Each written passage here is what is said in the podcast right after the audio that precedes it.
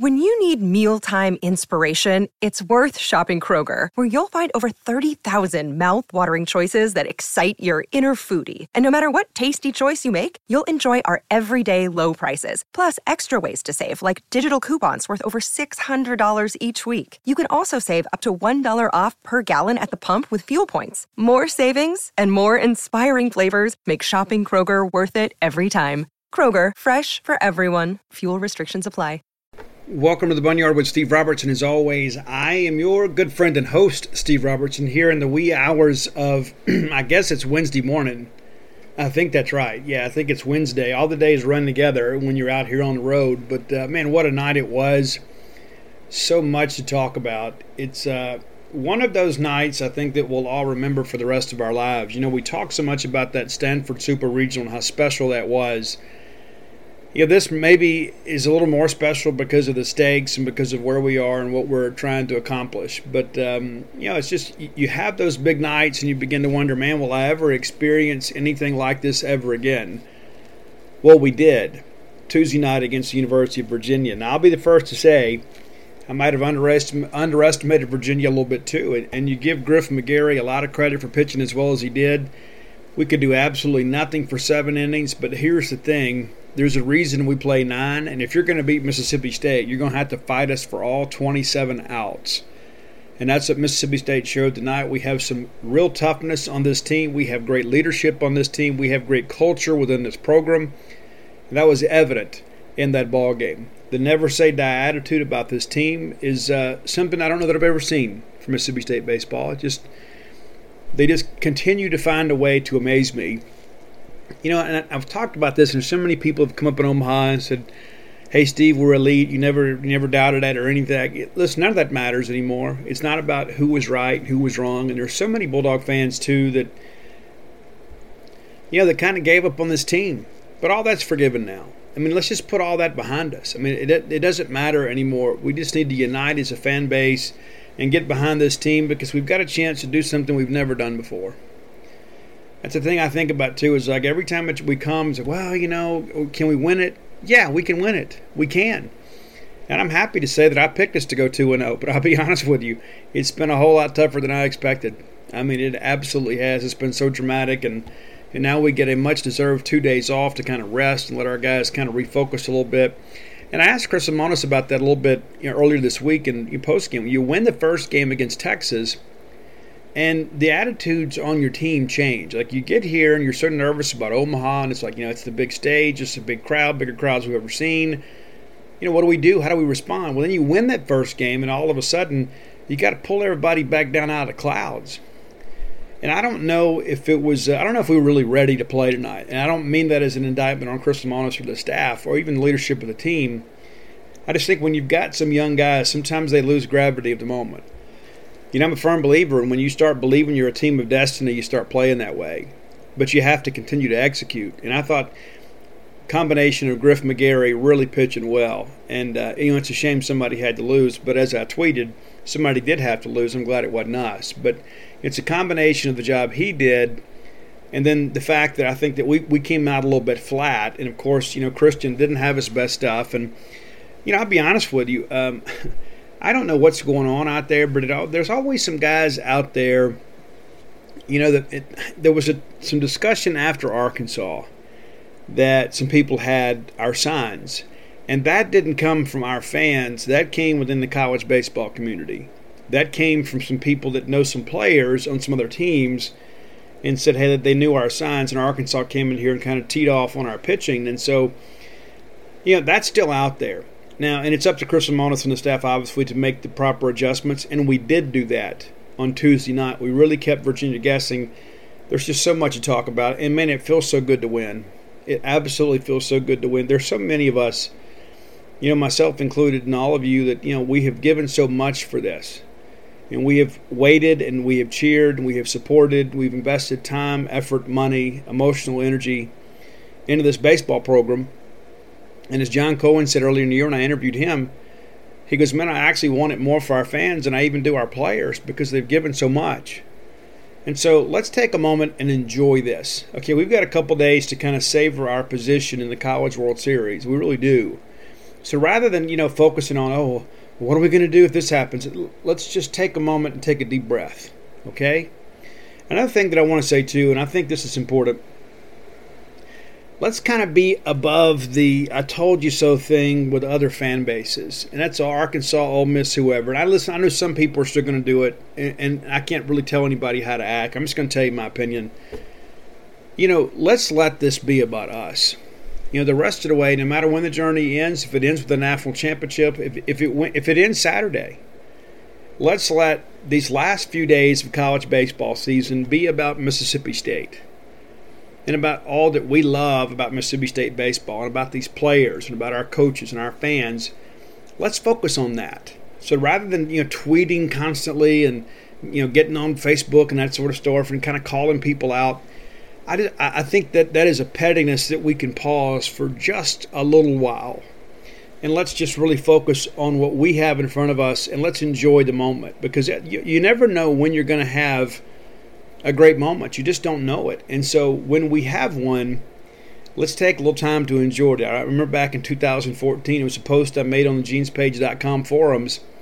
You know, we're undefeated and number one in the country, and you know people are complaining and griping about this and griping about that. The secondary is no good, and we've got to do this, got to do that. And I remember thinking, well, it's finally official.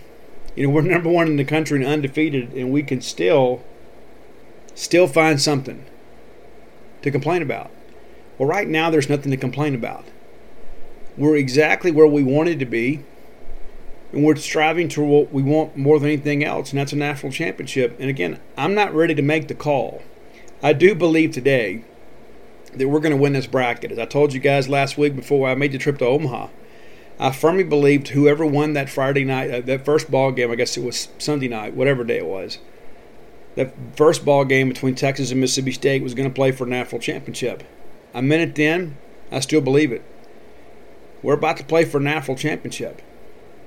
We're going to break down the bracket and kind of talk about what's happened the last couple days, but let's just take some time to kind of savor where we are and what we're experiencing together as a fan base. Forget everybody else. Because what everybody else doesn't what they think and feel doesn't matter. We don't need their approval. We don't need their validation. We have each other. And this is something that many of us, you know, have longed for for many, many years. I mean, we come here in 18, and let's be honest, we really didn't have any business being here. We earned our way here, but it was not one of our better teams. And we won the first two games. But even with that, in the back of our minds, there was this fear of impending doom. Because deep down, we all knew that Oregon State was the best team in the country. And we were hoping that North Carolina maybe could beat them a second time. They didn't. Oregon State comes back and drills us in the the, the first game of the uh, the bracket final, and then they extend it. And we had our chances there in the second game to win and, and go play for a national championship, but we didn't do it. We came back in 2019. You know, we beat Auburn, and I think that's a team probably we took a little bit for granted because we had handled them during the season. They were much better. I think we kind of took it for granted. We were probably looking ahead a little bit to that Vanderbilt game, and we nearly lost. But Vanderbilt was the best team in the country. And we played them, they showed it, and they beat us. And I interviewed Jake Mangum for Alpha Dogs. It's one of the things he talked about. He goes, You know what? We just couldn't get Vanderbilt. They were just better. That's not the case this year. When you look at this 2021 field, there's not a single team in here that scares me. You know, Vanderbilt probably scares me a little bit just because of the fact that uh, of our history, you know, with them. If I break it down and try to look at it objectively, you know, I would say, hey, you know, listen, if we end up facing those guys, we got a real good chance to beat them. I, I, will be honest with you, I don't want to see them. I, I don't. And of course, they have to win three games in order to get to the College World Series final. We've got to win one. So I don't know how arm weary they would be when they get there. And obviously, they're going to do whatever they have to do with Rocker and Leiter to keep this, the train moving. But they're going to go play a ball game uh, tomorrow night. I guess it's tonight, technically, against a very, very good Stanford team that can really swing it. And they're going to have to throw somebody other than Kumar Rocker and Jack Leiter. I could see Vanderbilt getting done up in that ball game. But when I look at the rest of these teams, I just think, you know what? We measure up pretty good with those guys. We do. I don't think there's anybody on, on that can beat us two out of three, honestly, outside of Vanderbilt. Vanderbilt, of course, you know, when they're on, they've already beat us two out of three this year. So there is all this you know, mental energy that goes into playing those guys, all the preparation, things like that. And they got the two best pitchers in baseball. They're not very good offensively. Talked about that all year long, and, and you see it here in Omaha. They're, they're not a great offensive team. They got shut out the other night, uh, you know, by NC State. You know, a team that nobody really expected to be here, but here they are. And so I'm pulling for NC State. I'm really pulling for anybody on that side of the bracket that's not named Vanderbilt. But I like this NC State team, and I think we measure up pretty well with them. And for that matter, I think we do with Stanford too. But um, you know, there's a lot that's got to happen before any of that matters. We got to focus on our side of the bracket and what we need to do to ensure that we're still here next week. Because again, we've been here before and not been able to finish the deal. I submit to you there have been some great Mississippi State teams that didn't get the opportunity to play for a national championship. You go back to 85, you know, we needed to beat Miami, and then we'd had to play Texas, and Texas was out of pitching. Miami goes on and wins a national championship. The same thing happens in 18. You can make the same argument in 16. You know, we lose to Arizona that ends up going and playing for a national championship and lose to Coastal Carolina. You know, the 2016 team certainly was good enough. 2013, you know, we played for a national championship. And maybe the moment was a little bit too big for us, but I believe that we have matured and grown as a program and I think the leadership on this team, we're going to make sure that we close the door if we get in there. I, I firmly believe this might be our time. Let's thank our good friends at Bulldog Burger Company, longtime sponsors of this show. Man, I love those guys. I love that food. And, I, have had some people reach out and say, hey, Steve, I, I finally went and had the pimentology for the first time, and you're absolutely right. And and I am. It's it's fabulous. And I don't even like pimento and cheese, but I love the pimentology. I always get it with bacon when I get it. It's my big cheat meal. I probably get more cheap meals than I should, but um, I do love the pimentology at bacon. You need to go by and check it out. Have it yourself. Three locations now to serve you right there on Lake Harbor Drive in Ridgeland. That's a brand new one. I've had so many of you reach out and say, Steve, we went and it was fabulous. Of course, the flagship right there on University Drive in Starkvegas, and then Gloster Street there in Tupelo. Three wonderful locations run by three great staffs. Great food, great prices, great portions, man, great atmosphere. Go check them out today. Bulldog Burger Company, the place where people go to meet. M E A T. All right, let's talk about this ball game. You guys, this ball game lasted three hours and 41 minutes. And I believe it, I mean, it felt like a boxing match, really. It really did. And, and for a while there, as you guys know, it just did not seem to be going our way. So let's break it down. I mean, it was, uh, I'll be honest with you, but halfway through the ball game, I'm thinking, man, it's going to be a miserable show having to talk about that and kind of piecing the pitching together and trying to find a way to three games, win three games. And you know, you just never know. But um, that's a great thing about baseball. So, top of one, we come up there and we, we put the ball in play, but all of it was pretty much soft contact. You know, Rowdy grounds out to second, TA pops up to short, Cam James grounded it back to the pitcher, just tapped it right back there, and that was on an 0 2 count. So I wasn't as optimistic. You know, with Ty Madden, we're putting the ball in play, but it seemed like we were finding some barrels. That wasn't the case with McGarry. They go right to work, man, on Christian. And you're not going to convince me that they didn't know something because they were on every changeup, regardless of count. They, they just simply knew too much. And people say, well, you know, maybe they scouted really well. And maybe they did. And I'm not trying to accuse anybody of cheating because I think stealing signs is part of baseball. Uh, that doesn't bother me. I know other people don't like it, but, you know, if you don't want me to steal them, you better change them. But um, they were on us really, really early. Leadoff hitter uh, Zach Gelof, he has there's two brothers there. He singles, and then there's the sac bunt. They do a great job basically playing for one every inning. If they get the leadoff hitter on, they're going to bunt that guy to second and try to get him in. Uh, Teel then singles back up the middle, drives in a run. It's one nothing, and then we kind of you know settled down a little bit. Ortiz pops up, and then we walk Kent, and that's one thing we talked about. We can't do. Then we have the wild pitch. Runners go to second, third, but thankfully we get out of it with the fly ball out to left. And so they had opportunities there to extend the lead. It's a one nothing ball game, but a base hit there, we might have been in a very very early hole. Uh, so top of second, you know, we come back and uh, really just don't do a whole lot here. Hancock strikes out swinging, which is rare. I think it's the 16th strikeout in the year. Logan Tanner flies out the center, but he hit the baseball really well. And this is I thought, okay, well, Logan's seeing him. It's just a matter of time before something drops for him. Dubrule walks, and I'll be honest with you, I, I, I met with uh, with some fans before the ball game. We were talking about that, and I said I really thought our left-handers would have a good game against McGarry. Because of the fact we see a lot of velo, and We're a predominantly left-handed lineup, and and and Dubrule has a big at bat there, gets us our first base runner, and then uh, strikes out swinging. But it was a lengthy at bat. You know, it's like we get ahead three-one, and then uh, he he finishes the deal there. Couple of Ks swinging in that one. So again, we're not putting the ball in play here. And then a second inning comes, and this was their big inning. Very, very big inning for them. A lot of this was Christian, but a lot of it was also Virginia. You got to give those guys credit. But we opened the inning with a walk, and what do they do? Sac bunt him second. Again, playing for one. You get a double to left center, drives in a run, it's a two nothing ball game. The younger, uh, I got the movie off hitter again. So yeah, Gelof doubles down the line there, drives in another run, makes it three nothing, and then Cotier, guy that's basically a bunter, singles back up the box and scores another run. It's four nothing, and it just seemed like the wheels were about to fall off. That's how it felt. It's like you know what, it's just not our night. We're to have to come through the losers bracket. I'm glad the Bulldogs didn't believe that.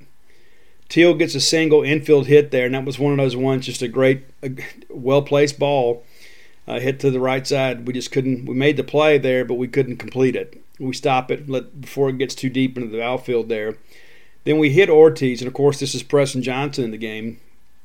We hit the guy, but then Preston Johnson, with the bases loaded, he had a chance to fold here, but he didn't. And I think his performance right here at these next two at bats is the difference between winning and losing in many respects. As great as the bullpen was, Preston Johnson did a job for Mississippi State and kind of held the game where it was. He gets uh, Kent to strike out swinging on uh, on an 0-2 count it gets tapped and looking. And so we leave them loaded. And as bad as it was at 4 nothing, you kind of look up and you say, you know what? There's a lot of ball game left.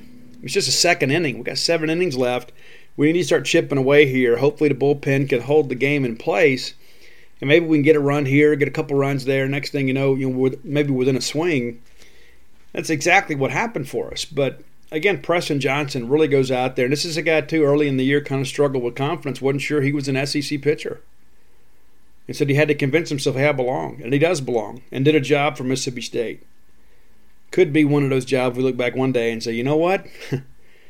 it may not show up much. We don't talk about it a whole lot. Didn't make Sports Center, but that Preston Johnson kid went out there and did a job for State and held the game where it was. Got two big punch outs to get us out of the inning to leave the bases loaded in Omaha to give our offense a chance to stay in the ball game.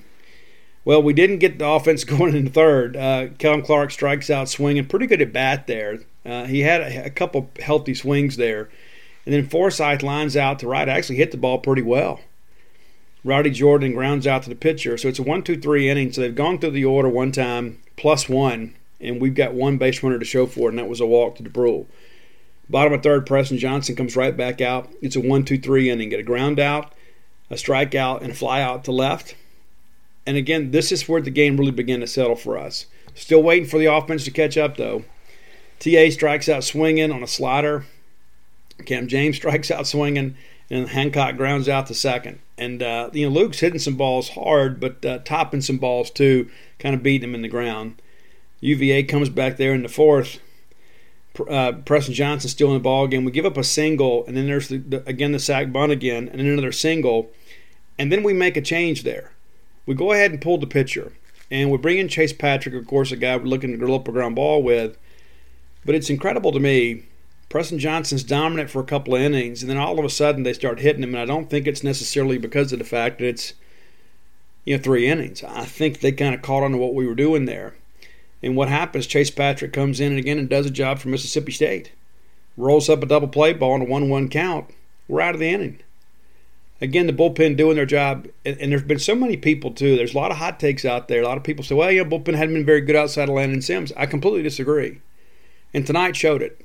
Tonight showed that we actually have some depth because we had to have that tonight because Christian just didn't have his best stuff. And for one reason or another, they were really on Christian. And so as a result, we had to kind of turn to the bullpen. And Landon Sims, we knew was on short rest. He couldn't come out there and go four innings for us. So somebody had to step up, and several people did. All right, so top of five, you know, we get in, we get a dugout, and uh, Logan Tanner lines out a second, again hits the ball hard, and the guy has to make an overhead catch there and does. Then Dubrule grounds out to third, hit the ball really well though, and then Cumbest flies out to left. And it was a really quick inning. I believe it's a five pitch inning there. and you think, you know what, this this may not be our night. It just may not be our night. So we bring in Parker Stinnett there in the fifth, and uh, it kind of surprised me that we saw him then. But man, what a great job he did! Again, another guy going out there doing a job for them over us. So we get a ground out in a second, we get a K swing in, we get a single to left, and then um, we throw the guy out at second. And it wasn't a caught stealing because it was a wild pitch, but we throw him out. And uh, I'll be honest with you, when I saw it live, I didn't think Dubrule tagged him. But I don't think there was a clear enough view on replay to overturn the call, so they stayed with the call on the field. It was a very significant out at the time. So, top of six, Kellum Clark absolutely rips one right at the second baseman. He makes a great play. Forsythe and Case looking, and it wasn't a good at bat. Really thought he had a chance to make a play there. But again, I'm a Lane Forsythe fan. He is so great for us defensively, and there will be some opportunities for him down the road. He is going to be a great player at Mississippi State. It's going to take him a little while to get the offense going. I Don't think it happens this year, but I'm not ready to give up on that kid by any stretch of imagination. His spot in the order came up a little bit later, though, and it was very significant at bat. We'll get to that. Rowdy Jordan is in hit by the pitch, and he had to basically sell the whole ballpark that he got hit. And here's the thing, too. I want to opine about this just a little bit. I don't understand why we don't just go replay that. I don't understand why we have to convene. We got to talk to Chris Lemonis. We got to get back together. Then we got to go talk to Brian O'Connor and then we got then we'll go review it. And it was the review took about five seconds because it was obvious Rowdy got hit. And so while it didn't prove significant, I just think it kind of exposed the flaw in the replay system yet again. I mean, we're trying to speed the game up, and we got this kind of silliness going on. So then TA strikes out swinging on a slider. And, and again, it just felt like it wasn't going to be a night for him. And at this point, he's 0 for Omaha. And a lot of people are wondering where's Mississippi State star? You know, in order to win big on the big stage, you got to have your stars shine the brightest. That hadn't really happened yet, you know, yet at this point to Mississippi State. Just, I mean, just not there. I mean, again, TA was 0 for 4 in game one, and at this point, he's 0 for 3. So they come back, and again, they threaten. We get a fly out to center, then they give a single, then there's a pass ball, there's a walk, there's a foul out, and then we get another foul out. And uh, again, that's Stinnett kind of doing a job here. But again, they're starting to put the ball in play a little bit, right? So let's get a little deeper into this thing. Uh, so, top of seven, Cam James strikes out swinging. Again, a pretty good at bat there. We just uh, just couldn't finish it. Hancock flies out to right. Logan Tanner flies out to center. Again, Logan Tanner putting the ball in play. Didn't have anything to show for it. Been much better night than what he had in game one. But again, a quick inning there. You know, it's just, it's what a you know I guess a seven pitch inning. So he is absolutely dealing. We we uh, I guess Cam Tullar had come in at some point. Let me back up a second, see when that was when we brought Cam Tullar in. Yeah, we brought him in. So yeah, we bring him in after the walk, and then Cam gets a pair of uh, foul outs to get out of it. So we bring in Cade Smith, who I'm a huge fan of. I think he's going to be a great player for Mississippi State. He actually gets the win tonight in relief.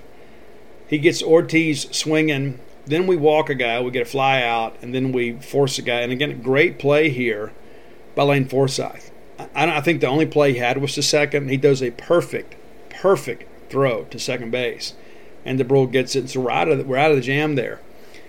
But uh, you know, Cade Smith again, a young guy here on the biggest stage, goes out there and, and gets you out of the inning. So top of eight, this is when the fun happens. So Scotty Dubrule, and this is an incredible at bat. Oh my gosh! And this is when you can kind of tell McGarry was tiring a little bit. So we get down 0-2 here. We take a ball that's a waste pitch. We foul one off, foul another one off, and then it's three straight balls. And so it's a it's a walk. So we get a leadoff base runner there, and you're thinking, okay, we just need base runners to kind of get some things going and then you start doing the math in your head. Okay, who needs to reach in order for us to get the top of the order up? Turns out we needed them, but we didn't need them quite as much as we hoped. Cumbison flies out to left, and I thought Brad really just missed it there. You know, 2-0 count, uh, 2-1 count, excuse me. He got a ball he could handle, and I thought he just missed it a little bit. Ends up being you know a, a, fly out to short left, right there at the line. And then Kellum Clark, very first pitch, He's absolutely sitting dead red, and he murdered that. He murdered that fastball. And you know, I'm sure they're thinking, well, this is a freshman, and he hadn't had much going on here at Omaha. Uh, let's jump ahead here with a runner on. It's a four nothing ball game. Let's go challenge this kid. And uh, they got a lesson in Brandon High School baseball there because Kellum Clark absolutely murdered that baseball. And his exuberance rounding the bases, I thought was really, really important because, you know, we could go out there and just kind of dance around and say, okay, well, listen, you know, we, at least we're not going to get shut out. But I thought that his energy was big. It, it, ignited the crowd, it ignited the dugout, and I, I think his exuberance in his response to that play was a big part of that. I mean, everybody's going to respond favorably when you hit a big two-run home run, but the team needed a lift, and I thought he gave it to us not just with the bat, but with his own energy. You know, then you look up and you're like, you know what? There's only one out in the inning. Maybe we can make something happen. We will get over to the top of the order. Maybe maybe Rowdy or TA can run into one, kind of get us make this thing reasonable in the ninth. Well, we decided to pinch hit uh, Josh Hatcher for Lane Forsythe. And I'll be honest with you, when it happened, I'm thinking, okay, we're trying to set up you know the righty lefty matchup here, and Hatch is a guy we that has some home run power and could run into one. But I thought, you know what, Lane is struggling a little bit. It's a righty on righty deal against a guy that's really overpowering. I thought it was smart. Of course, you lose your shortstop, and you think in a close ball game, what if we get into extra innings and uh, you know, of course, Tanner Leggett could have played it, but you know he's not your regular guy. And again, that's not a slight to Tanner, but if he was the better shortstop, he'd be playing, right? So Tanner's been a great utility guy for us and been a good team guy. No way am I being negative about him, but it was a real risk for Chris Lemonis. It really was, but it pays off. So Hatcher gets behind an account, one two, fouls one off, and then rifles one out there to short and Josh is a lot faster than people realize. And so, because of the fact Josh is getting down the line, it was going to be a close play, and uh, the ball's in the dirt there, and he beats it, and he's awarded with the hit, and I was glad to see it. But that's a veteran guy, man. That's another guy. We talk about TA and Rowdy all the time. This is another guy that has been to Omaha three straight years. He knows what it takes. You know, we don't get to Omaha without Josh in 18. You may recall Gary makes the call to let Josh pinch hit in the ninth, and then you have back to back switch hitters and Jake and Rowdy. So all of a sudden they had to face three straight left handers. We start a rally, TA gets a big double, and, and, we come back there. But you know, Josh is the one that was the rally starter for us in that ball game. So Hatchie, of course, gets a single here, and then Rowdy just blisters a ball out to left center. And I was watching it the whole way. Newell's chasing and chasing and chasing and chasing, and just kept tailing away from him. He just couldn't quite get there. I really thought Josh should have scored here, but it's not on Josh. Cheeseboro stops him. Uh, I would have had, him roll, but also too, you know, Cheese is probably thinking, you know what, hey, worst case scenario, we got you know the time runs and scoring position with our best guy coming up with less than two outs. And when TA stepped up to the box, I really thought that they were going to walk him. And of course, they make a pitching change here, right? So they left Messinger, who would come in from McGarry, and bring in uh, the this this the Dippin' Dots guy, right? Scotch, I guess is his name, Scooch, Scooch, whatever. And so I really thought that they would walk him. And I was talking to one of the TV guys there, and I said, you know, maybe it's one of these unintentional, intentional walks. But they're not going to give him anything to hit, but they're not going to mess around with him. And so maybe they'll throw a couple to see if he'll chase. But if not, they'll just put him on. And the very first pitch made me think that's exactly what they were going to do. They, that that first pitch was well outside of the strike zone, and who knew at that point that they were going to elevate that breaking ball, and all of a sudden we were going to witness one of the greatest swings in the history of Mississippi State baseball. That's how important it was. Do you, looking where we've come from, how bad we had been all night offensively, and here we are grinding out and taking a lead in the eighth inning in Omaha to stay in the winners bracket. Hadn't been many swings. More important than that one. And TA absolutely blisters it. It was gone off the bat. You, know, you look up and right off the bat, you're thinking, "Is that going to be?" It's gone. And at that point, I knew we were going to win. There was some anxious moments, but I was like, you know what? This is how the story ends. You know, thankfully, we come back and add a little bit of an insurance run. Turns out we needed it. Uh, Cam James lines out to left field there. Actually hit the ball really well and then Hancock singles to center field, and it just you felt like you know what we're a pitch away here from putting this thing away. Then Logan Tanner walks, and again, a good night from him, even though he didn't have a lot to show for it. Hit the baseball well, and then here we were, you know, working to kind of extend the game and get some uh, insurance here, and LT gets a big walk there. They changed pitchers again, right? So we put Tanner in for for Luke at second base as a pinch runner, and they bring in Savino and then what does Scotty Dubrule do? He absolutely hammers the ball the other way. It was so great, too. Dave Murray can attest to this. They had the third baseman basically playing on the cut. And I said, you know what? That's not good scouting. It's just not good scouting. If it was a typical left hander up there, it would make sense. But when you've got a guy like Scotty Dubrule that works backside for a living, this is a guy that can hit the ball with some authority on the ground through the left side. And that's exactly what happened the guy's playing too far up. If they're playing big infield there, it's probably the inning's probably over. But the Dubrule drives the ball through the left side. The run scores, makes it 6 4. And again, Scotty Dubrule, I tweeted out about that earlier this week, is you know, he's kind of been an unsung hero on this team. He doesn't have, you know, gaudy numbers. He's not a guy that's going to hit home runs for you. But you always catch him doing the right things. And here he is in that situation again, doing what he does. Working backside, hammering the ball hard on the ground, drives in a run. Tanner Leggett scores. And I think everybody felt kind of a sigh of relief. It's like, oh man, now we're up two runs. Wow, six runs here in the eighth. Maybe we can you know relax a little bit. So we bat around in the inning, and then uh, you know Brad has a really good at bat here, but we do strike out swinging.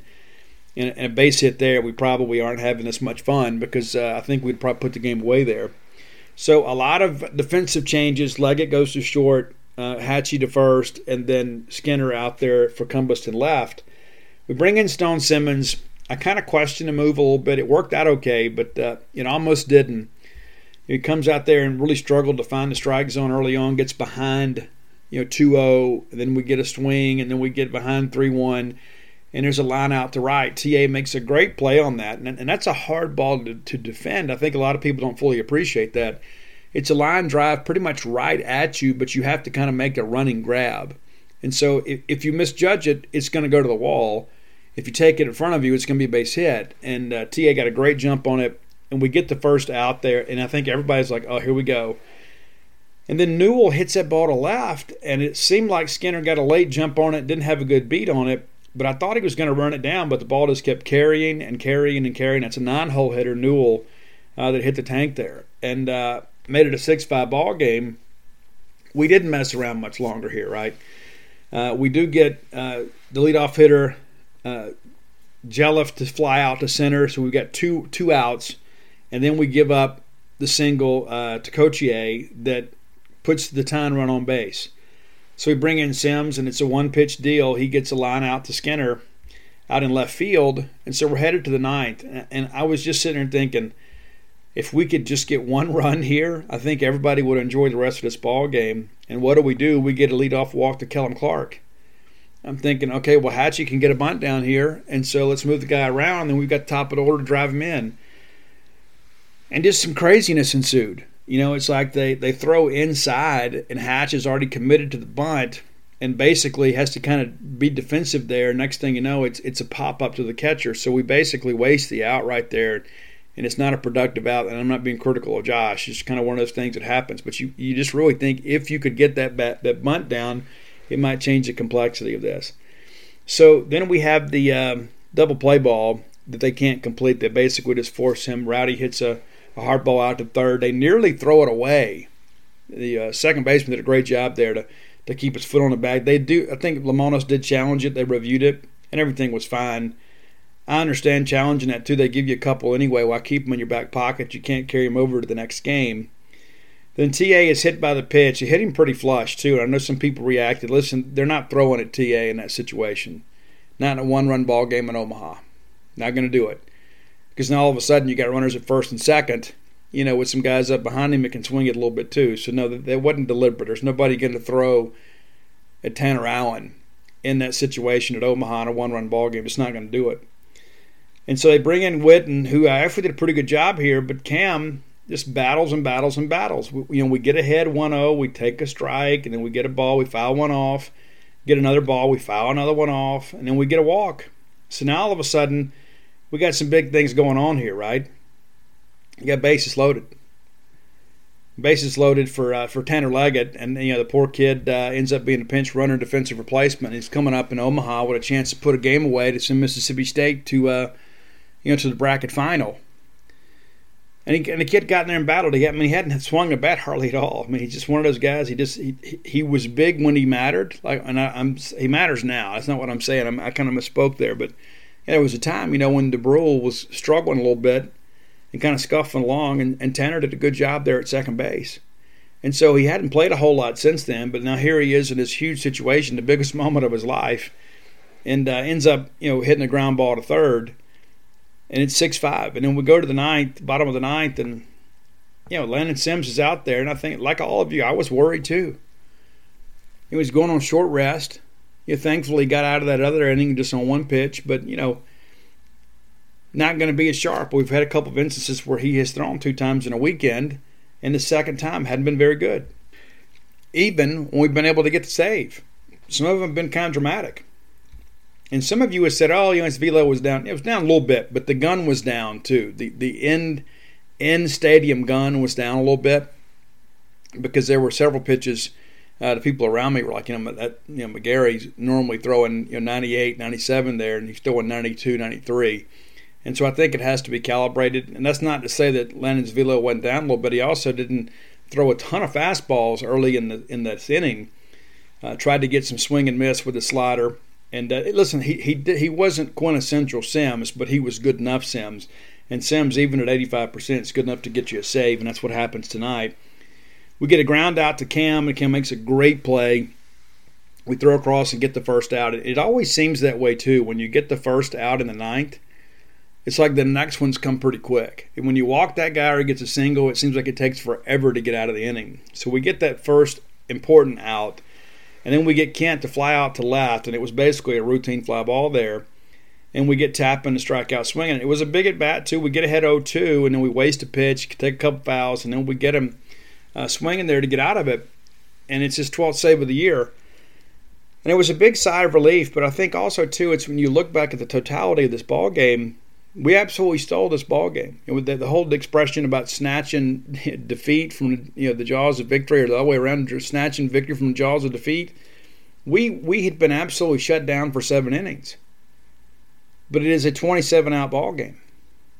That eighth inning still counts. And like I read this stuff too, is oh I hate to see them lose when they dominated. You know, okay, you got to dominate from start to finish.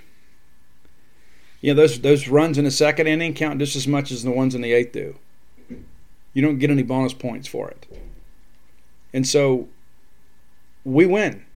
When you need mealtime inspiration, it's worth shopping Kroger, where you'll find over 30,000 mouthwatering choices that excite your inner foodie. And no matter what tasty choice you make, you'll enjoy our everyday low prices, plus extra ways to save, like digital coupons worth over $600 each week. You can also save up to $1 off per gallon at the pump with fuel points. More savings and more inspiring flavors make shopping Kroger worth it every time. Kroger, fresh for everyone. Fuel restrictions apply. We won't apologize for it. We don't need to explain it away. We don't have to say, like, oh, well, man, we sure got lucky. No, we didn't get lucky. We absolutely did not get lucky. We didn't get any breaks. They didn't boot the ball around. They didn't give us anything. We took everything that we have from that ball game. I mean, look at the box score here. Errorless baseball. Neither team made an error. We gave up 12 hits in the ball game and won. We're out hit 12 to 6, but we made ours matter you know, they had traffic all night on the bases and just couldn't get the big hit when they absolutely had to have it when they needed to get some separation. It's like they, they hit the solo home run in the eighth. But guys, you look at that. We put up zeros the third, fourth, fifth, sixth, and seventh. It gave us a chance to climb back in it. And that's what a team effort is. The bullpen spells your starter who didn't have his best stuff. And rather than go out there and saying, hey, well, I should be the starter, let me just go get three outs and we'll see what happens the next inning. Let's run some numbers here for you too, and they're not, they're not pretty. I mean, the, the, the only one that's pretty is six to five, and that's your final score. But let's look at the box score here too, because I think it's important to understand, you know, just what what it took for us to win this ball game. Uh, Rowdy Jordan one for four, and of course that's the big double that set up the home run there. Ta of course one for four with the three run bomb and a couple Ks there too. Cam James does go over on the night. Luke Hancock one for four. Uh, Tanner Leggett 0 for 1, Logan Tanner 0 for 3. But as I mentioned, I'm not in any way concerned about this one. I was concerned about how he, you know, hit the other night. He went 0 for 4 and had some really bad Ks. But tonight, hit the baseball really hard. That tells me he's about to come out of it. Uh, and then, you know, Scotty Dubrule, one for two, but man, he was a catalyst for us tonight. On base three times, drives in a run, uh, scores a run. I mean, you know, again, this is why he came to Mississippi State. He didn't come to Mississippi State just to improve his draft stock. He came to Mississippi State for a chance to go to Omaha.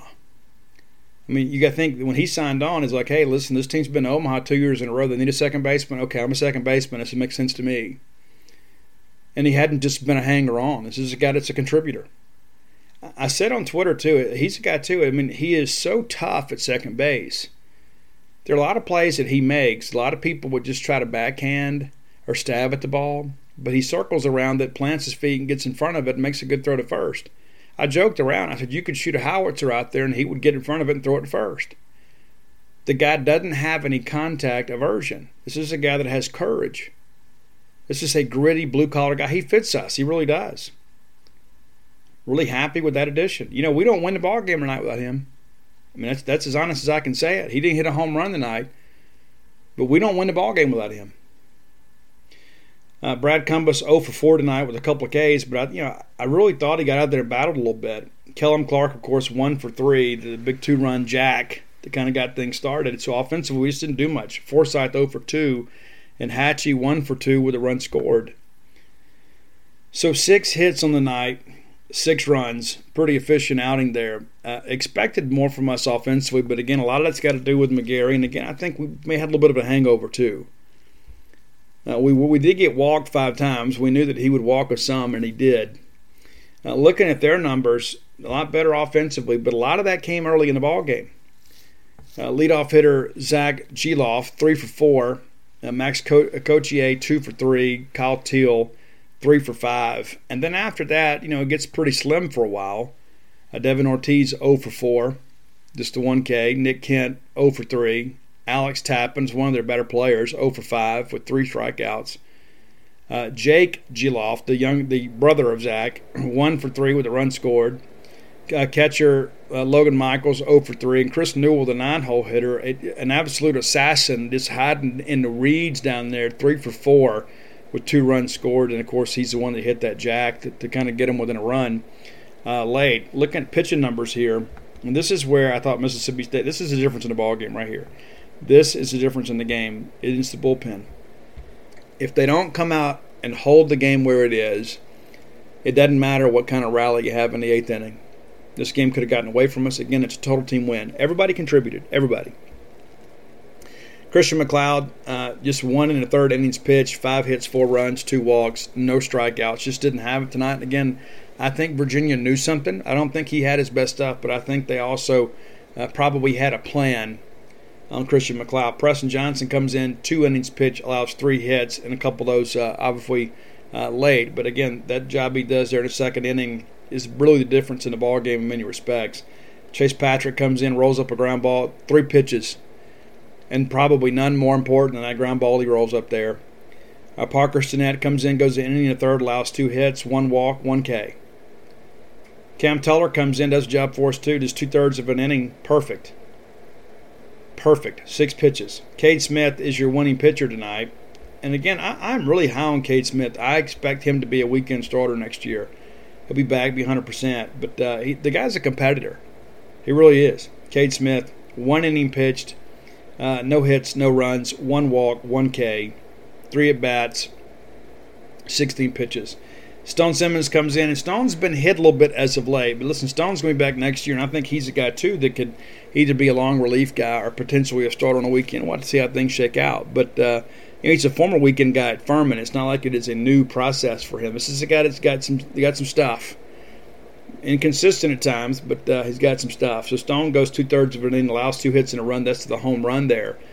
But uh, again, comes in, does a job, and then Landon Sims comes in, closes it out, earns his 12th save of the year. One and a third innings, no hits, no runs, one strikeout, no walks, no hit by pitches, 15 pitches. And so he should uh, uh, you know, through six, there were 15 pitches on a night, So, you know, he should be fine when we need him. If we need him to go Friday, I suspect that he will be good to go.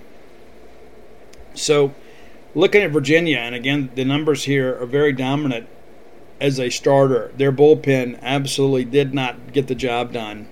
And you give Mississippi State a lot of credit for hanging in there and kind of grinding through some at bats until they got some pitches to hit.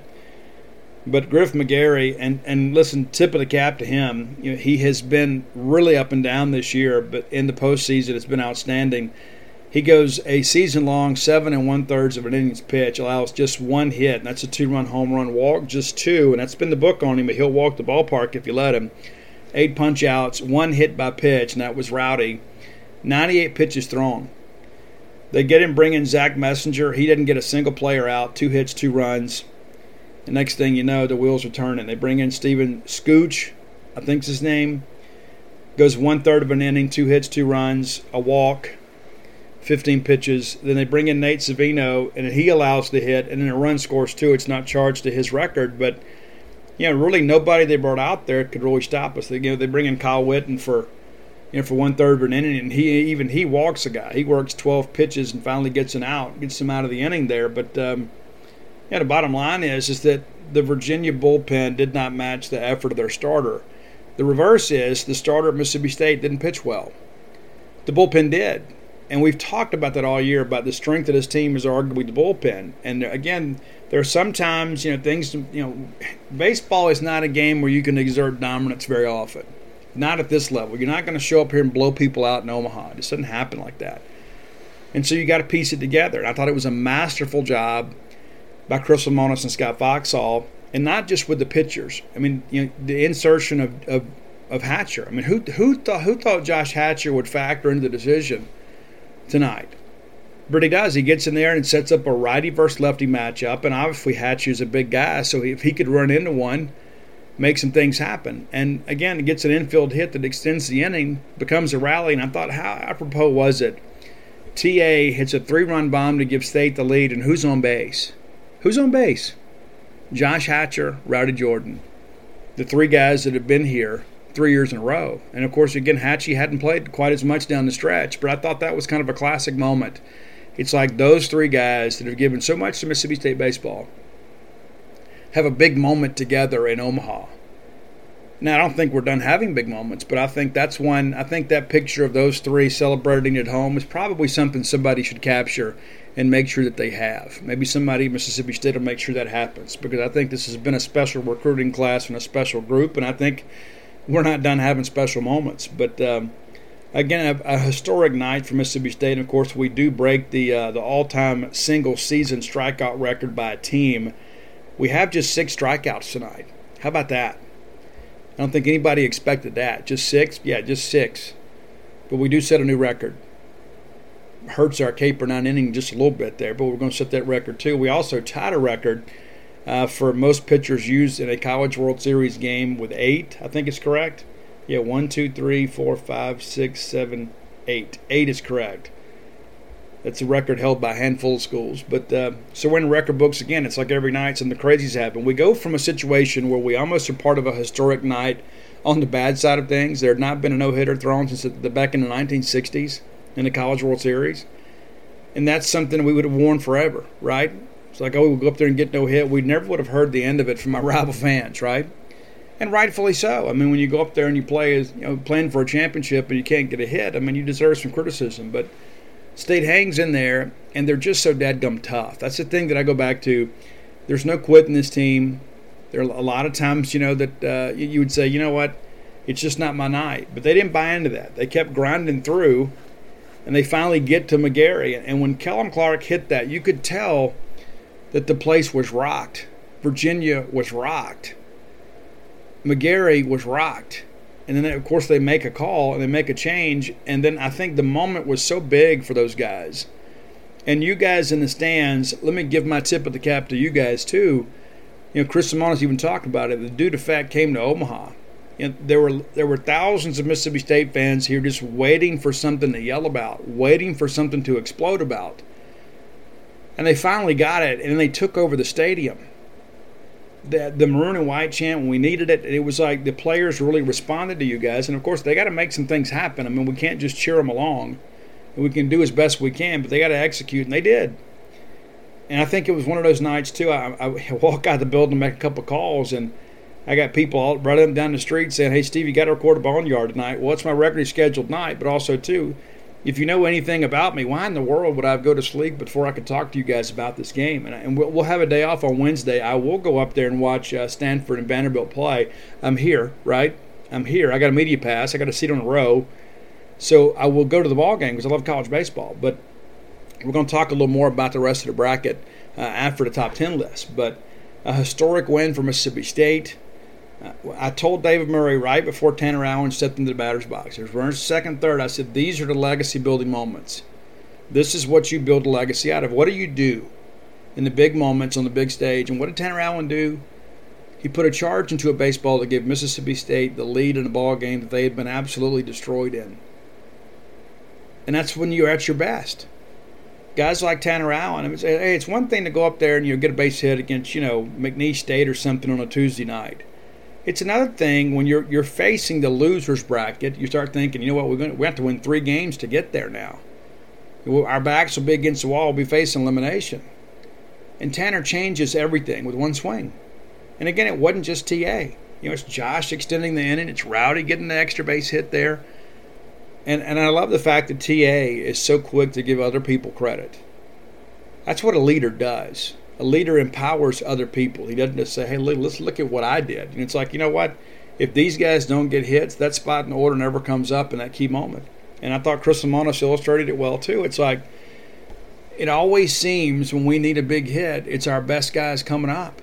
You know, in that in the biggest moment we could have of our season, we got the arguably the best hitter in the country, and Tanner Allen coming up in the SEC Player of the Year. Who who else would we want up there? And he's come through time and time again. He walked off Tulane, had the big bases loaded clear and triple against Ole Miss, had the big home run in ball game against Notre Dame. I mean, it's just like, listen, this is what he does. Tanner Allen is our guy. Rowdy Jordan is our guy. They're all our guys. But in order for us to get where we want to go, you know, we got to have our stars playing well. And they didn't play well against Texas, and we won in spite of that. And then they played really well tonight in the stretch despite the fact that listen, TA could have said, you know what, man, this this Omaha thing isn't going to work out for me. He was 0 for Omaha, as was Kellum Clark. We could have said, you know what, guys, let's just regroup. You know, we could have done the Hoover thing and said, let's just kind of get out of here today and save some arms, and you know, we'll find a way to piece it together on a weekend. But instead, they said, no, no, we're going to win the ball game, and they did, and thank God they did. Today's top 10 list brought to you by JohnnyPacker.com. That's P A C K E R, Packer, as in Green Bay Packer. JohnnyPacker.com. Listen, you guys need sunglasses. The sun is out. And, and I'll, I'll tell you this I've been told by an optometrist we don't need to drive without sunglasses. Whether they be prescription sunglasses or regular sunglasses, the bottom line is you don't need to be out driving in that sun damaging your eyes. You don't need to be laying out under the sun without your sunglasses on. It, listen, it is a requirement for living. You're only going to make your life better and the quality of your day better by having sunglasses. Number one, they're fashionable, they look great, they feel great, but they also protect your eyes.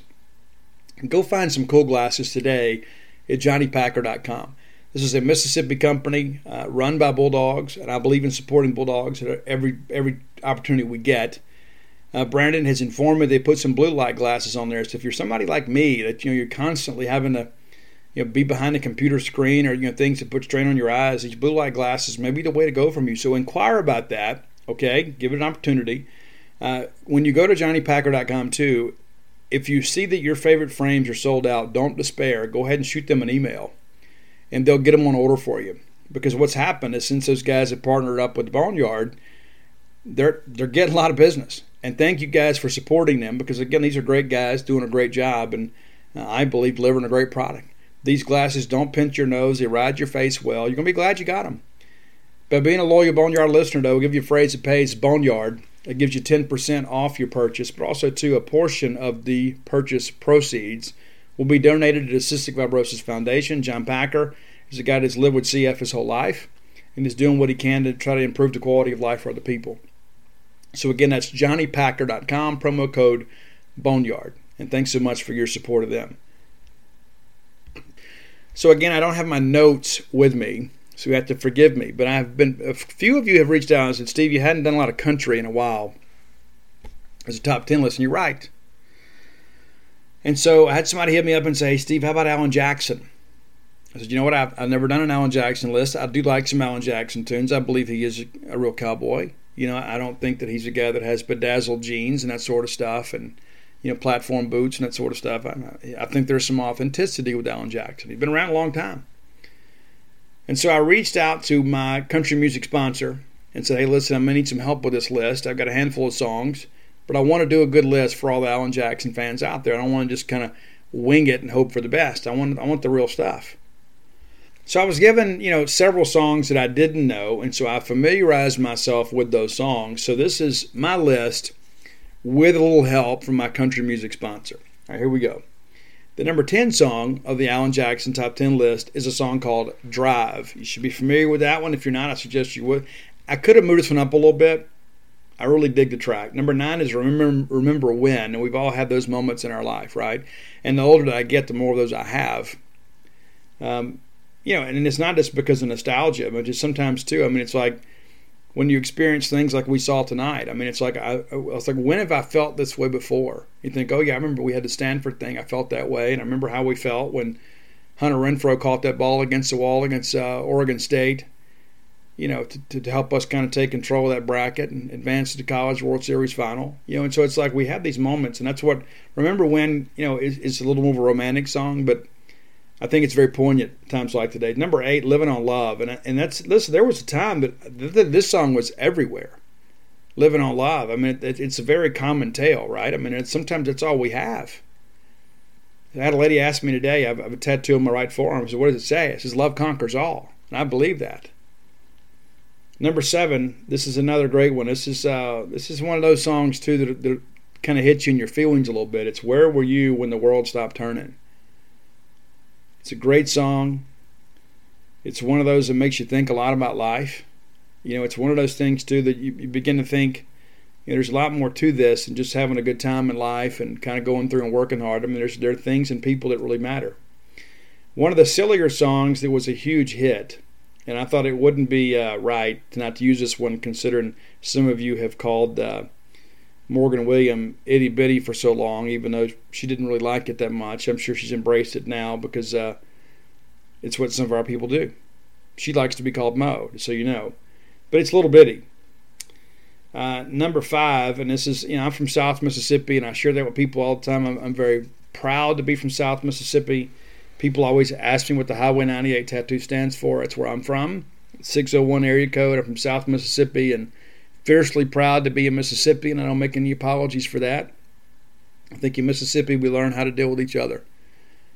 And that's the thing. You know, we've got a lot to explain and to do from some things that happened in our past. But I, I, I trust Mississippians. I believe we've got a wonderful set of core values for the most part in in our state. And uh, I believe that my generation has probably uh, enjoyed the best version of Mississippi there ever has been. But it's where I come from.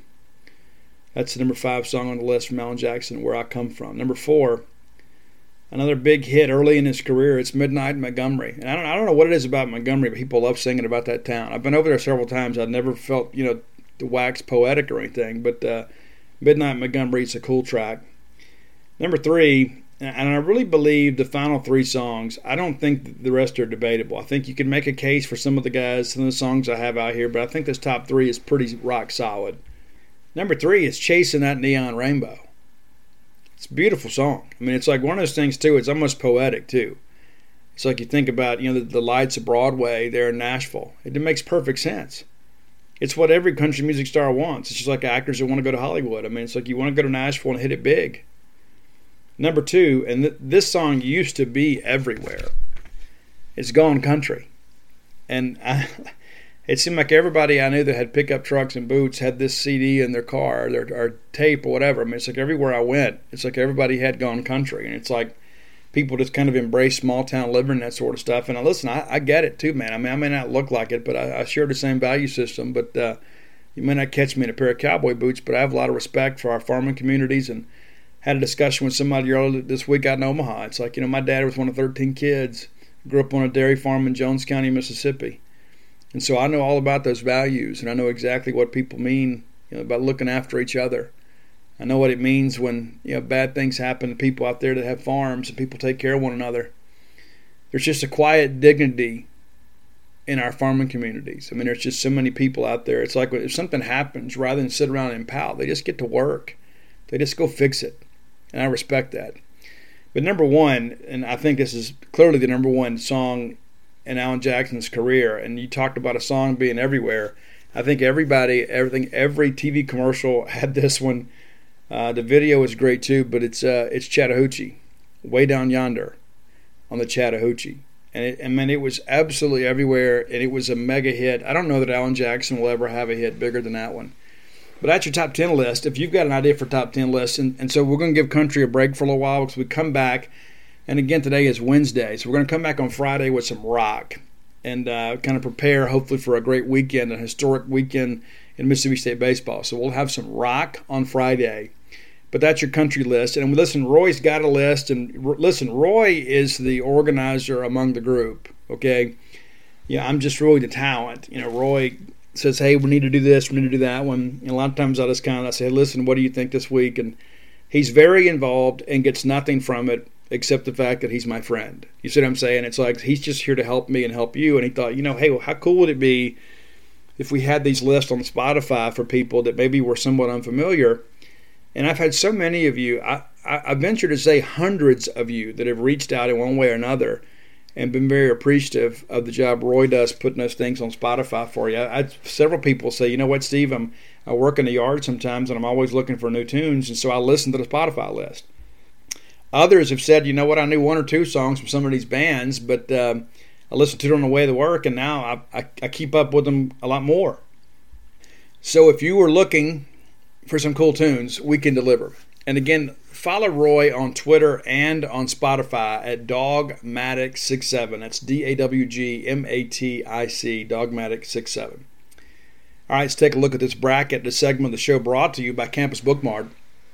Great people and I'll tell you what's so cool too, and Susie will get a kick out of this, is I had multiple people come up to me today and talk about Campus Bookmart and how they went have gone in and Susie has waited on them and they have agreed with my assessment about how beautiful she is. And, and she is such a beautiful soul too. I, I absolutely love her. Uh, she lives out in Sturgis and um, probably the queen of that community out there. Absolutely love Susie, and they're like those people there are like family to me. They take care of me and and when I'm gone, it's like I hear from sometimes Miss Kathy Brown will message me and say, Hey, I know you're out traveling, be safe. You know, they're just good people. And so I like doing business with good people. I'm to encourage you to do the same. Go by and see them today. Standing man, Miss Kathy, the lovely, talented Susie. Oh my goodness, she's so lovely. And then if you can't make it to town, visit them on the World Wide Web at campusbookmart.net. And by being a loyal Boneyard listener, we'll save you a little cash. Use promo code BSR, which stands for Beautiful Steve Robertson. And that'll give you free shipping on all orders over 50 bucks. Any order less than $50, absolutely incomplete. Get your College World Series shirts from them. Again, it's campusbookmart.net. Use promo code BSR. Okay, let's look at the bracket. Okay, so as you guys know, NC State is in the same position we're in in bracket one. They have won their first two games. Of course, they beat Vanderbilt uh, one to nothing beat beat Jack Leiter one nothing, and they give up. They basically give up a tank, and that's how you got to beat those guys. Is you got to be able to. You're not going to be able to put together three and four hits. So you got to be able to hit the long ball against them. That's difficult to do here. So Vanderbilt is now in the losers bracket, uh, and they will play Stanford, and that is a matchup I really think favors Stanford. Because I don't know what Vanderbilt has left. They've already thrown Rocker, they've thrown Maldonado, they've thrown uh, Leiter and I just don't think that they're going to have enough tomorrow. Stanford can really swing it, as you guys know. Uh, they won the game and eliminated Arizona 14 to five uh, back on Monday, and really just jumped on Arizona. And I'll be honest with you, there were some people early in the week. I'm not going to name any names because some of these people in the national college baseball media are getting a little bit salty because of their picks aren't going the way they expected. And I, I mean, I don't mean to be petty about that stuff. I don't try to be. I like to discuss that stuff because I like to know what they're thinking because I don't see all these teams all the time. But I had a guy with ESPN of the week said Arizona's going to win it all. And then Arizona was the first team eliminated. I have not seen him since. So I don't know what that means. But um, Arizona, the first team eliminated, and Stanford really removed all doubt in that ball game. I think they had 20 hits. So Stanford can swing it. They actually have the same batting average going into today's action at 280 at Mississippi State did. State's going to be down a little bit after just a six hit performance. That game will be played Wednesday night. That's what we're going to have Wednesday and Thursday night. Then, of course, we'll have a doubleheader on Friday. I like Stanford to eliminate Vanderbilt. I think that is the best case scenario for State as well.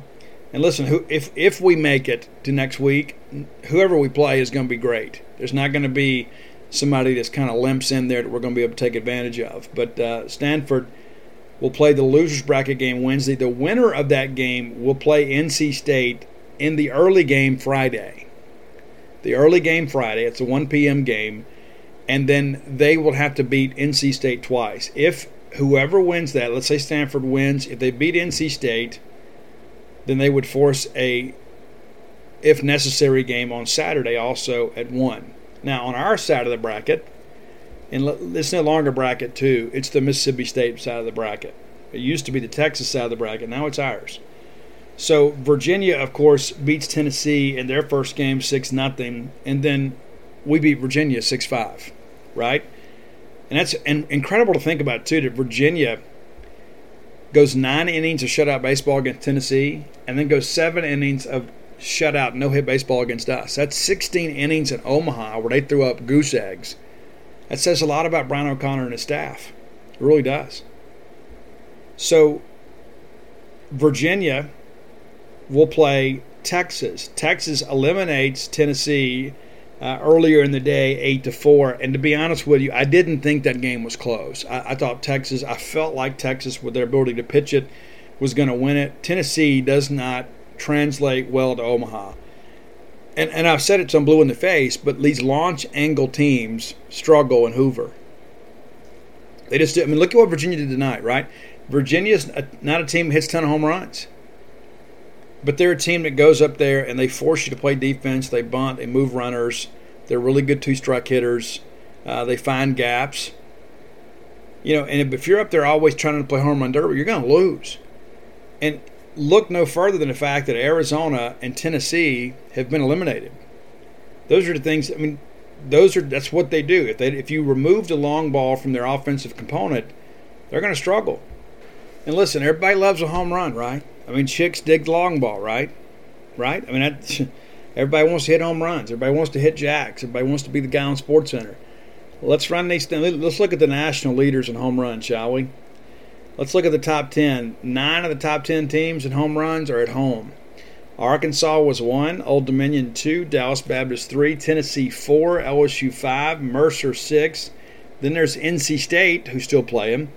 Uh, Wake Forest is eight, Texas Tech is nine, Kansas State is ten. So nine of the top 10 home running hitting teams in America this year are no longer playing baseball. And some of those teams didn't make tournament.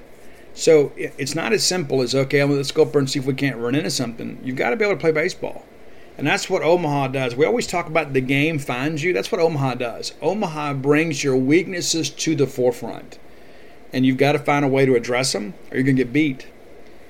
And I think we saw some things. Listen, I'm a Tony Vitello fan. I, I did. I, I, be honest with you, though, they did not behave well in Omaha and I, I, don't think it plays well. And it's like I've heard some people say, "Well, I don't understand why we have this bad boy image." Well, you know, I mean, when you want to argue and gripe and fuss and cuss umpires and that kind of stuff, that's what you develop. I mean, you kind of are who you are. And I'm not talking negatively about Tony Vitello, but I, I think, listen, if you're going to be a heel, just own it. Just go with it. You want to be the bad boy of the SEC, then that's cool. But you know what? When you go out there and you get out coached and you get out executed in back-to-back games and, and who in, in Omaha, you got to buy blame but yourself. And listen, I, to be honest with you, I think we all kind of appreciated the fact that Tennessee had some problems, and most of their big moments came in Knoxville. You know, in order to win big, you got to be able to win on the road. In Tennessee, at times where we struggle with that, because all their big moments came in Knoxville at Lindsey Nelson Stadium, and and um, you know, th- th- when you get out here and all of a sudden you remove the possibility of you know hitting three and four home runs a game now all of a sudden you got to, you know, you got to go out there and string hits together, and you're incapable of doing it. And they jump out early. Of course, you know, I guess Jordan Beck had a really big hit early in that ball game today, And then Texas really just kind of settled down and mowed through them. And of course, you had the ejection of the uh, volunteer assistant coach, and it was ridiculous. And um, that's just unbecoming. I mean, it, it really, it, I think that's the thing, too. You look, I think that's going to be the, the lasting image of Tennessee and Omaha is that coach getting ejected, and it really looks like sour grapes. And the truth of the matter, too, is the pitch that he was arguing was clearly a ball. Uh, Macias is behind the plate. We've had him before, and his strike zone is not the most consistent. But apparently, the NCAA likes him well enough to have him coach uh, the college or um, the College World Series. But that in that particular play, the call was correct. Then we had this explosion, and then it's like and everybody's like, "Oh, he got kicked out for nothing." No, he absolutely deserved that ejection, and his behavior is unacceptable. And I think Greg Sankey probably needs to make a phone call, and I'm sure that he will. I'm sure the University of Tennessee chancellor will make a phone call. It's just unbecoming of the league, and I think it's probably unbecoming of Tennessee too. And the fact that you've got a you know a non-paid assistant coach out there causing the issues that he was. I mean, I, you got to know boundaries, and uh, I think Tony's got to get that addressed. And uh, again, I, I, like Tony Vitello, and I, I think uh, him going to LSU probably wouldn't be good for the rest of the league because he is a bit of an alpha dog. I, no, let me take that back. He is very much an alpha dog. And I think he brings that out. And Tennessee has played with an edge all year. The problem with that is, is when you run into somebody who out executes you that doesn't listen to your head games. They don't get sucked into all that stuff, all that you know, macho bravado and stuff. And that's that's what happened. You ran into some really good teams that were well coached by guys that are very experienced that just aren't impressed by that kind of stuff, and they're not going to be sucked into that sort of stuff. And so Tennessee eliminated. So again, two teams very much reliant on the home run ball are the first two teams eliminated in Omaha. The teams that can pitch it still around. It's funny how that happens, right? So our losers bracket game, which we are not a part of, we're just kind of waiting around for everybody else, you know, for the traffic to clear for us. But when you when you look at this NCAA you know, bracket here, you know, so we won't play again until Friday at 6 p.m. Central. That's Mississippi State time. Texas and Virginia will play Thursday night at 6. So you're going to have a Wednesday night game, a Thursday night game, a Friday afternoon, and a Friday evening game. And hopefully we're done playing baseball for this week then. Because there will be an, an if necessary uh, game on Saturday. And again, if we play Saturday, it would be a night game. So the, the next question everybody says is, well, Steve, who do we throw? We throw Houston Harding. And there's no question. And I know that Chris uh, we'll probably play it close to the vest. Now, we will not talk to Lemonis and the team on Wednesday. We will talk to them on Thursday to kind of preview uh, the Friday ball game. And so I don't know if he will announce it then. Know, I think he'll probably be a little bit cool, but I think we all know it's going to be Houston Harding, and he has earned that opportunity.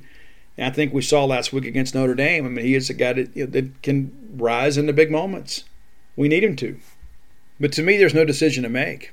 I, I, don't care who they trot out there. And you know, Virginia, I guess, has what four lefties in the lineup, and and uh, Texas has a, a, couple as well. And so, I just think with that changeup, the way that he throws it, and the way he can mix in his fastball, and the fact that I think he can keep people in the ballpark here, I think it's a perfect fit. And then you, you don't want to get too far ahead of yourself, but you think, okay, if we can find a way to win that ball game on Friday, because whoever we see is going to have played a lot of ball games in a short amount of time, right? It'll be their third game in, in as many days. So let's take Texas as an example here, just to kind of illustrate the point here. Uh, Texas plays Mississippi State Sunday night. They lose. They turn around and play Tuesday afternoon. They win. They will then play Thursday evening. If they win that, they turn around and play again Friday evening. If they win that, they would play Saturday evening. That's going to put a lot of uh, tax on your on your on your staff. Now, I'm confident if they get to that ball game with us, we'll probably see Ty Madden again. Throwing on short rest, but I, I mean that's wouldn't you go with your biggest gun try to extend your season? And so I don't know who they would throw, you know, if they force a Saturday game. But so we're not out of the woods by any stretch of imagination. If you're Virginia, you come back and you throw Abbott, you know, who shut down uh, Tennessee. You know, I mean, that just makes perfect sense. You know, that, that ball game was played on Sunday. And so if we get into Friday, I mean, you're talking five, you know, four or five days rest. And so it's not as simple as us just kind of pitching against or hitting against a bunch of bullpen guys or midweek guys. We're going to see some bona fide arms on Friday, no matter who we play. Now, how effective they could be, I don't know. You know, we've played Todd Madden twice and beat him both times, but he was a lot better at game two than he was in game one. You know, if need be, we could always come back and throw Will Bednar. I mean, you, you, what you would like to see happen is State find a way to win the game on Friday and not have to deal with that, and then you throw Bednar in game one in a national championship final. And as great as he's been, I think we all would feel really confident there. And so right now, Mississippi State stands one win away from playing for a national championship. We've been here before. Okay, we have. We were here in 13, we got it done. We were here in 85, different format, but we didn't get it done. We just needed to beat Miami and we'd have played for a national championship. We didn't. So we have been here before. So it's not, you know, rarefied air for us.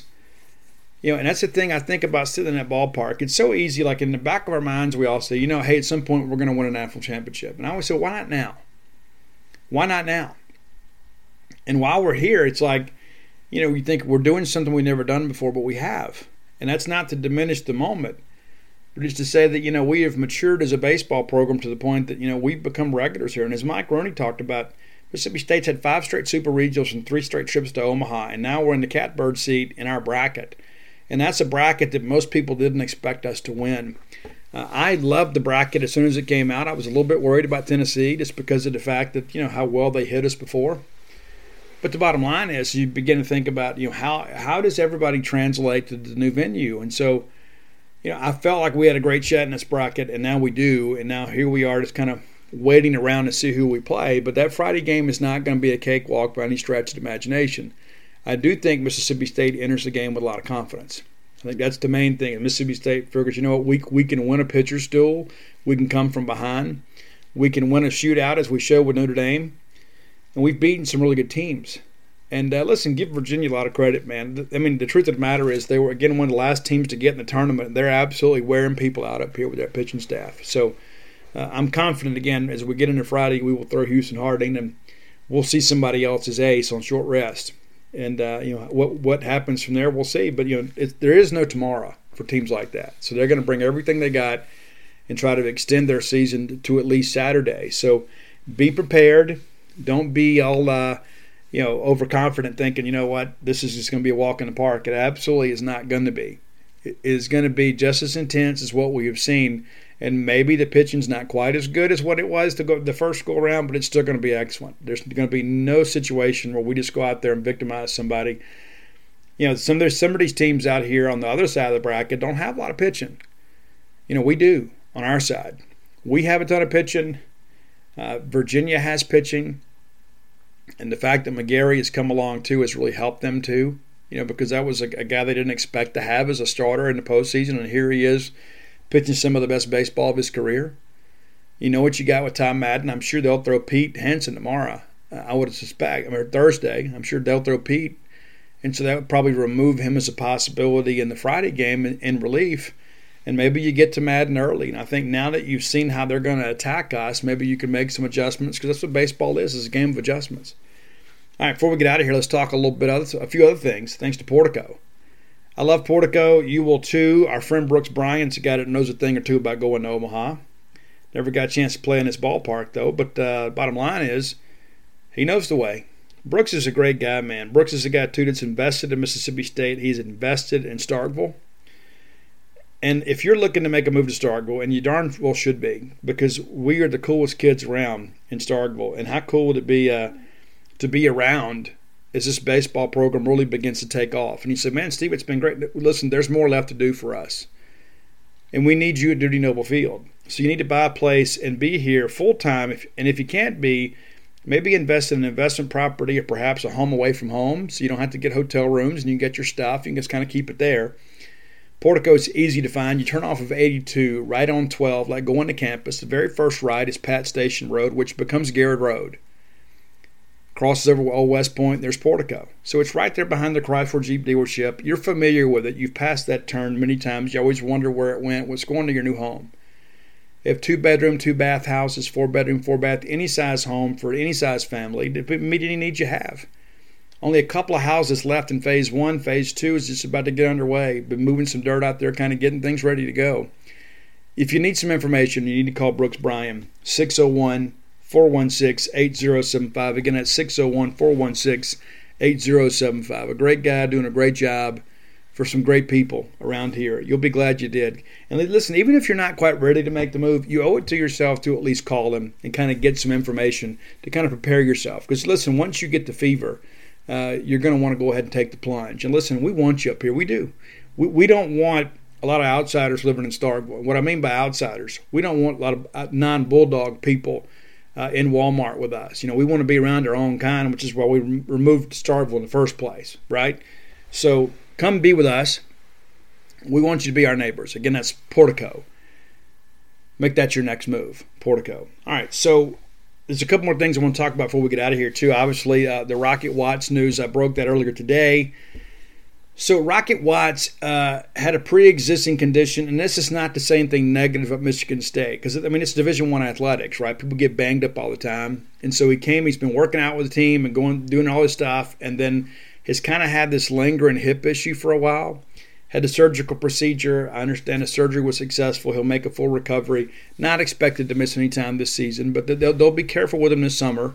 He'll be withheld from workouts for a while and he'll go through rehabilitation.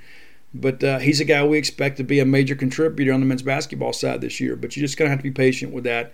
And again, I think it's important that you guys learn that because, you know, if it gets out there sometimes like in a 280 character tweet, there's not a lot of context. But uh, I've been told – that it, it is yes it's a concern but it's not anything that's expected to linger into the season that'll kind of inhibit his ability to make plays for you and it's just something that needed to be taken care of and so it kind of had progressively gotten worse. And so rather than just kind of letting it become a debilitating condition let's just go ahead and get it done which is what they did. So rocket watts not available right now but will be when the bulldogs get ready to go this winter. Okay so that's big news and i think you need to know that.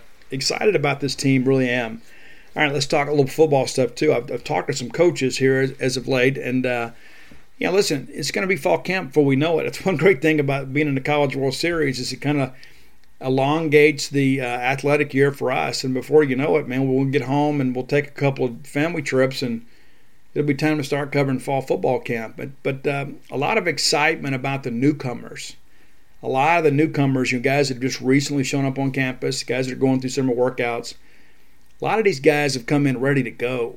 And that's the thing that excites you guys is too. And I've had so many people tell me about Makai Polk. And even though he's been here since January, they tell me he's hit a different level after spring. And now he knows his teammates, kind of understand what's expected of him, uh, kind of has an understanding of what the, the offense is supposed to look like. And that I understand he has really taken off. So I'm excited about that. Jalen Green is another one. And I had a chance to meet him recently. And man, he fits. He is a country boy all the way. But you look at some of these guys and you think this is what an SEC player should look like. You know, there's been sometimes you know we've had some guys on our roster, and I'm not going to mention names or coaches or anything like that. But sometimes you see those guys and you think, yeah, that guy's a little bit of a tweener, kind of a marginal recruit there, or a guy that we took a chance on, and maybe he'll develop, maybe he won't.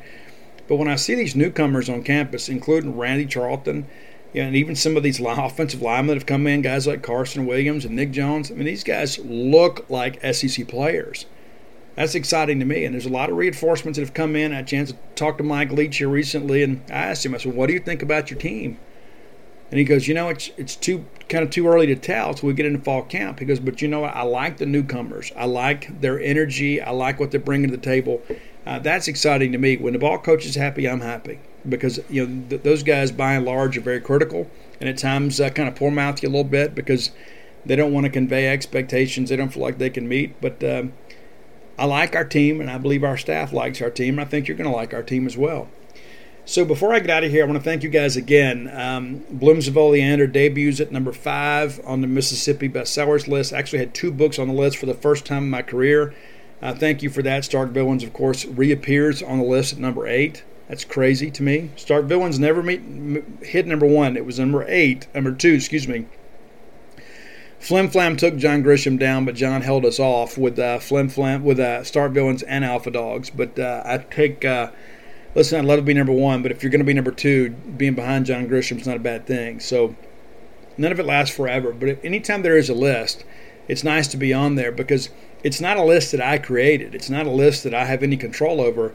It's what you guys do. You guys go out and buy the book, and then these bookstores report their sales, and then there it is. And so many people around Omaha have asked about Steve where to find the book. Listen, I always want you guys to support independent bookstores. I prefer the Mississippi independent bookstores because they have been so wonderful to me. But buy Blooms of Oleander through your local bookstore or through Book Mart and Cafe. You can get signed or personalized copies through Book Mart and Cafe in Starkville. Just call Carolyn, and when I get back from Omaha, I'm going to sign those. And I understand they've already got a stack of books for me to sign uh, when I get back. And so if you've ordered one and there's a delay in shipment, that's why it's because I'm in Omaha. Because you guys bought up all the signed books that I left. And so we, I guess we got a couple hundred copies in there. And in the first week, they were just about all gone. And so what you need to do is call and get on the list. Call Carolyn and say, hey, here's what I want. And then they will take care of you when the books come in and I get back and sign them. Uh, they've got some inventory there now, so if you don't care about a signed book, you can go through Amazon or Books a Million or BarnesandNoble.com. Uh, contact Lemuria Books; they've got the book, and Turn Row has also got it on order. So again, I'm a big supporter of the independent bookstore because uh, those people are plugged into your community, and they do a lot for local writers. You know, a lot of these big chains, while they have been very supportive of me, sometimes they kind of ignore the little guy. So I like the fact that our independent bookstores are kind of comprised of our community writers, and there's so many people out there that are my friends have been so gracious to me. And so when you're in town, maybe maybe when you're looking for something new to read, rather than go read the classics or go read, you know, national people, maybe every once in a while, maybe just pick up a book by a Mississippi writer or by somebody local in your community and give them an opportunity, throw some support their way. And uh, listen, there's so many of those people that have been so kind to me, and um, probably more so than I deserve. But um, a lot of my peers have talked about it, you know, about this list, and they always say, you know what, Steve, I would do anything to be on that list just for a couple of weeks, and uh, that really has driven that home to me how important that list is. And so, again, that is a, a major accomplishment from you, and so. Again, go check it out today, Blooms of Oleander. If you need the other three books, and many of you do, go to alphadogsthebook.com and you can get personalized copies of Flim Flam, Stark Villains, and Alpha Dogs. Uh, there are a few out there floating around on on uh, on Amazon or eBay or something like that, and many of them are used books. You don't know what kind of condition they're going to be in. You order one from the website, you're going to get a clean, crisp book that the only writing in it is me me writing to you, I love you. Thanks for buying this book. Your pal, Steve Robertson. So go take care of that today. And like, I've had people at Omaha come up and say, hey, listen, I've got all your books. I've got two of your books three of your books, and I've written four.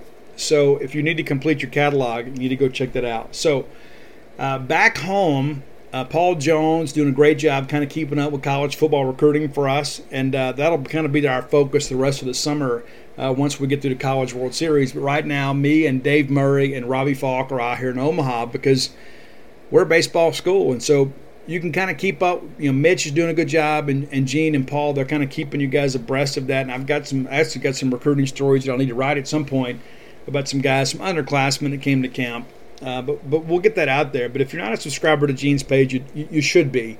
And uh, I give Paul Jones a lot of credit because as we began to realize how conflicted the calendar was going to be this year, because everybody was so eager to get college camps back open again, we knew there was going to be some overlap with the College World Series and with the regionals and with the super regionals. And Paul's never complained. He just kind of gone out there and done it. of course, we've had Mitch come in and help out a little bit, but um, you know it's great when me and Paul and Gene can kind of all work together at an event, you know, because like, oh, this guy's this guy, and like sometimes Paul recognizes guys that I'm not familiar with, and vice versa, or I'll see a guy and say, oh, so and so's here. But it's just been great. I mean, you know, Paul just went out there and done what he's supposed to do, and, and Gene and those guys have as well. So I'm very appreciative uh, for them and to them uh, for their efforts to be pros and again, nobody has ever complained because everybody gets it. Everybody wants Mississippi State to win a national championship, and you know they're reading the same articles you are. I mean, they're, they're kind of keeping up with all this just like you guys are. You know, we couldn't bring the whole team out here, but you know, those of us that are here working hard for you guys. Most of that content is going to be free, so if you're not a subscriber to Gene's page, you can still read it. let me encourage you too to give our Facebook page a like, and that's Bulldogs two four seven Bulldogs on two four seven Sports and uh, we put a ton of free content over there. And a lot of it's national. There's a lot of stuff about Dak that goes on there. We don't put any VIP stuff over there, so anything you see on the Facebook page you can read without a subscription. But you should be a subscriber. That way you can come ask me questions and ask Paul questions and kind of interact with our members. We got some really good posters on our message boards that really keep up with recruiting and kind of follow things very closely. And at times there are people that break news on there that we're unaware of, and so we're appreciative of those folks. But I'm very appreciative of you all uh, and your support of the Boneyard. And it seems like every time I turn around, somebody's saying, "Hey, man, love the podcast, love this," and we're gonna. I'm gonna probably do a Facebook Live. well, I'm gonna do one for sure, either Wednesday or Thursday. It's not exactly sure when yet, uh, because you guys deserve it. But also too, I enjoy interacting with you guys too. So be looking for that. Uh, in the days ahead, but you know, it's like every time I turn around, somebody's like, "Hey, I've got all your books, I've done this," and I always do my best to say thank you in the moment. But if, if that, that thank you or that gratitude has ever been a little bit rushed, I want to apologize for that. Let me tell you now anytime that you guys do anything like that supportive of me, it means more to me than I can ever say. And there's sometimes when we're out there at a ball game or something, you know, there's, you know, you've got things to do, I've got things to do, and sometimes we don't get a chance to really, you know, visit. I do my best to be very patient with that, and and uh, because I get to ball games early so we can have some time to interact, but it's probably not enough right? And especially at times like these, you know, we, we got a lot of work to do to cover, you know, the College World Series. But uh, there have been so many of you that have come up at Omaha and said hello and shared your appreciation for the show. And many of you out of staters that say, you know what, we never get any Mississippi State content on local radio. So I listen to your show, and uh, it really kind of keeps me connected. And and again, before I go, I ran into a, uh, a he's now discharged from the service and served a couple tours over in Afghanistan. And he said, "You know what, Steve?" He said, "Sometimes uh, you and Brian's podcast got me through over there." He goes, "You know, we'd be over there kind of dealing with some stuff, and I knew that I knew what I was fighting for." He said, "You know, it's one of the things I, I wanted to stay plugged into Mississippi State athletics. Even there were times I couldn't watch, but I could keep up with you guys, and that's that's a very humbling thing." and, and so, for all of you that are you know, serving in the Florida area and your military families, uh, love you guys, man, and love your families. And you guys are doing a job that I would never do. And I'm so appreciative of you for doing it to keep us all safe. And, and I think so much of our military families and, and the fact that we can provide just a little bit of home and provide some level of comfort and entertainment for those people is, is an amazing situation. Well, listen, next time we get together, we'll be talking about some more college baseball, and hopefully, we're talking about advancing to the College World Series final series. That's the hope. I hope we're not playing a Saturday game, but you know what? If we do, we that's what we got to do. We'll go win that thing too. And again, I firmly believe we're going to be playing for it all next week. I really do. And so, if you have the means and the ability to get here, let me encourage you to do so because this is going to be a memorable stretch. I, I truly believe it. I, I, really believe we're going to play for a national championship, and we'll see what happens. It's going to depend on the matchup. It really is. But right now, let's enjoy today. Until next time, let's all live our lives in a way we make more friends than enemies, and people can see a difference in the way we live.